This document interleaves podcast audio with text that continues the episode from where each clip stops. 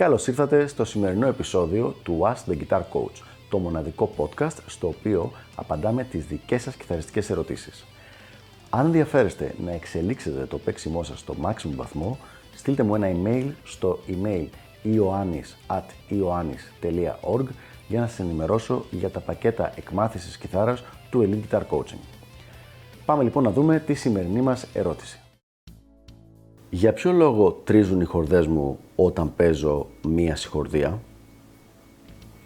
Μία πολύ ωραία ερώτηση λοιπόν και αρκετά συνηθισμένη και ένα πολύ συνηθισμένο πρόβλημα για κιθαριστές, ε, ειδικά αρχάριους, ίσως και intermediate κιθαριστές. Υπάρχουν πολλοί λόγοι για τους οποίους μπορεί να συμβαίνει αυτό. Θα δούμε λοιπόν πέντε και θα ξεκινήσουμε από το πιο απλό και αυτό που νομίζουν οι περισσότεροι ότι φταίει, αλλά στην πραγματικότητα συνήθως δεν φταίει αυτός. Και αυτό είναι ότι φταίει η κιθάρα. Μπορεί να φταίει η κιθάρα, υπάρχει αυτή η περίπτωση. Και ο μόνος τρόπος το κάνεις, να το λύσεις αυτό είναι το να την πας σε ένα τεχνίτη και να της κάνει μια καλή ρύθμιση και να του πεις κιόλας τι πρόβλημα έχεις. Όταν του το πεις και παίξεις μια συγχορδία η οποία ακούγεται έτσι, θα παίξεις και εκείνος και θα σου πει κατά πόσο φταίει ή όχι η κιθάρα και θα σου δείξει και γιατί. Δηλαδή, μπορεί κάποιο τάστο να είναι πιο βαθυλωμένος σε εκείνο το σημείο, μπορεί να έχει στραβώσει λίγο ο λαιμός, μπορεί διάφορα πράγματα, μπορεί να έχουν κατέβει υπερβολικά τα saddles, ας πούμε, από τη γέφυρα. Ε, όλα αυτά μπορεί να συμβούν, όλα αυτά διορθώνονται με σχεδόν μηδενικό, μηδαμινό του κόστος, αλλά μπορεί να συμβαίνουν. Οπότε λοιπόν, καλό είναι να του ρίξεις μια ματιά, μπας και φταίει η κιθάρα σου. Είναι πιο σπάνιο από ό,τι λένε οι περισσότεροι. Ο περισσότερος κόσμος θα πει φταίει η κιθάρα, αλλά μπορεί όντως να συμβαίνει. Άπαξε λοιπόν και δεύτερη κιθάρα, πάμε στο επόμενο. Το επόμενο είναι κάτι το οποίο μπορεί να συμβεί σε συγκεκριμένα δάχτυλα συνήθως. Και αυτό είναι το να μην πατάς αρκετά δυνατά τη νότα πάνω στην ταστιέρα. Δηλαδή, αν παίξω μία νότα, η νότα τώρα ακούγεται. Αν παίξω πιο απαλά, δεν ακούγεται. Όταν λέω πιο απαλά, να πατήσω πιο απαλά σε αυτό το χέρι, στο αριστερό μου χέρι. Δεν ακούγεται. Αν πατήσω πιο δυνατά, τώρα ακούγεται. Αν λοιπόν σε κάποια δάχτυλα δεν έχεις αρκετή δύναμη και πατάς πάρα πολύ απαλά, τότε στα συγκεκριμένα δάχτυλα ή δεν θα ακούγεται η νότα ή θα είναι στη φάση που θα τρίζει, δεν θα ακούγεται καθαρά. Πάμε τώρα σε ένα άλλο το οποίο είναι αρκετά συνηθισμένο.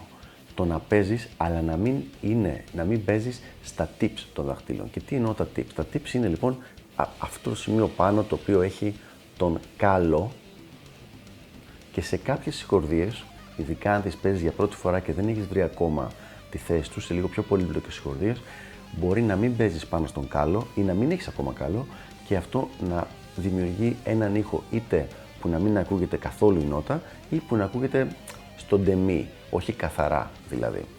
Πολλές φορές αυτή είναι η διαφορά, δηλαδή δεν θα ακούγεται καθόλου, άμα το κάνεις σωστά, λίγο πιο σωστά θα ακούγεται αλλά θα τρίζει και όταν το κάνεις σωστά πια θα ακούγεται εντάξει η νότα.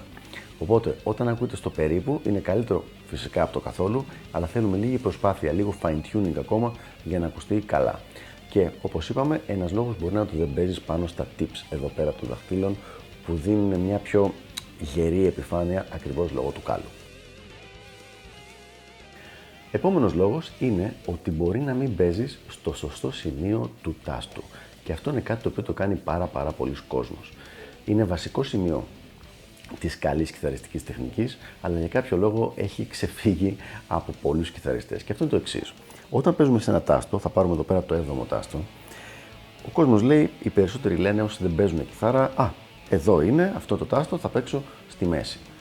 Όχι, δεν παίζεις στη μέση. Πρέπει να παίξεις όσο πιο κοντά γίνεται στο επόμενο, στο τέλος του στάσου, γιατί για, για λόγους μοχλού, είναι λόγω φυσικής δηλαδή, εκεί χρειάζεται λιγότερη δύναμη για να ακουστεί καθαρά η νότα. Αν δηλαδή με την ίδια δύναμη που παίζω εδώ,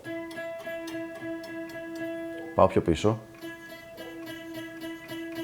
έχει πολύ περισσότερο τρίξιμο η νότα αυτή. Παίζω ήδη πολύ απαλά εδώ πέρα. Τώρα εδώ είναι καθαρά. Μόλις πάω πιο πίσω, χάνεται η ποιότητα της νότας. Αν λοιπόν φτιάχνει, πιάνεις τη συγχορδία σου και την πιάνεις εδώ την νότα σε αυτή τη χορδή, δεν θα ακουστεί καλά σχεδόν ό,τι και να κάνει. Και πάμε τώρα στο τελευταίο.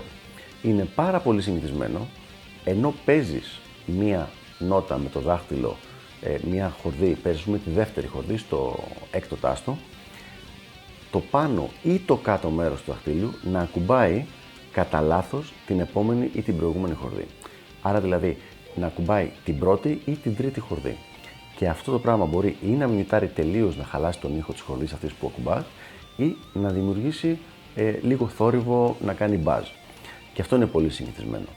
Αυτά διορθώνονται όλα με ασκήσεις για συγχορδίες και ασκήσεις ανεξαρτησίας δακτύλων, αλλά προσοχή, μιλάμε για ασκήσεις όχι ανεξαρτησίας στο lead παίξιμο, αλλά για ανεξαρτησία στο ρυθμικό ας πούμε ή στις, στην κίνηση μέσα σε συγχορδία. Όπως έχουμε πει σε προηγούμενο βίντεο, υπάρχουν δύο είδη ταχύτητας δαχτύλων. Το ένα είναι το, η ταχύτητα στο lead παίξιμο, όπου έχει σχέση με την ανεξαρτησία των δαχτύλων, δηλαδή να μπορούν να κινηθούν τα δάχτυλα γρήγορα, ανεξάρτητα και με σταθερότητα. Και η δεύτερη ταχύτητα είναι η ανεξαρτησία του δαχτύλων του να δουλέψουν και να κινηθούν σε γκρουπάκια. Δηλαδή να, τρεις, τρία δάχτυλα μαζί, έτσι ώστε να αλλάξουν τις συγχορδίες. Οι ασκήσεις για τη μία κατηγορία ταχύτητας με την άλλη κατηγορία ταχύτητας είναι τελείως, τελείως διαφορετικές, δεν έχουν πρακτικά καμία σχέση. Οπότε, αν όλες οι ασκήσεις που κάνεις είναι μόνο για ανεξαρτησία δαχτύλων σε επίπεδο lead, χρειάζεται σίγουρα να βάλεις και κάποιες από τις άλλες. Αυτοί λοιπόν είναι οι λόγοι για τους οποίους θεωρώ ότι μπορεί κάποιος κιθαρίστας όταν παίζει στις χορδίες ή να μην ακούγονται καθαρά οι νότες ε, ή να τις μητάρει και τελείως και να ακούγονται απλά λίγο νεκρές όπως λέμε dead notes.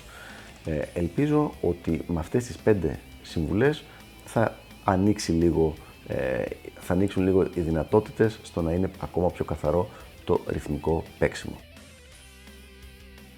Αυτά λοιπόν για το συγκεκριμένο θέμα. Ελπίζω να βοήθησα. Μην ξεχάσετε, αφήστε τα σχόλιά σας από κάτω, οποιασδήποτε σκέψεις, προβληματισμούς ή αν θέλετε να συζητήσουμε κάτι και φυσικά οποιαδήποτε ερώτηση θα θέλατε να απαντήσουμε σε επόμενο επεισόδιο του Ask the Guitar Coach. Γεια χαρά!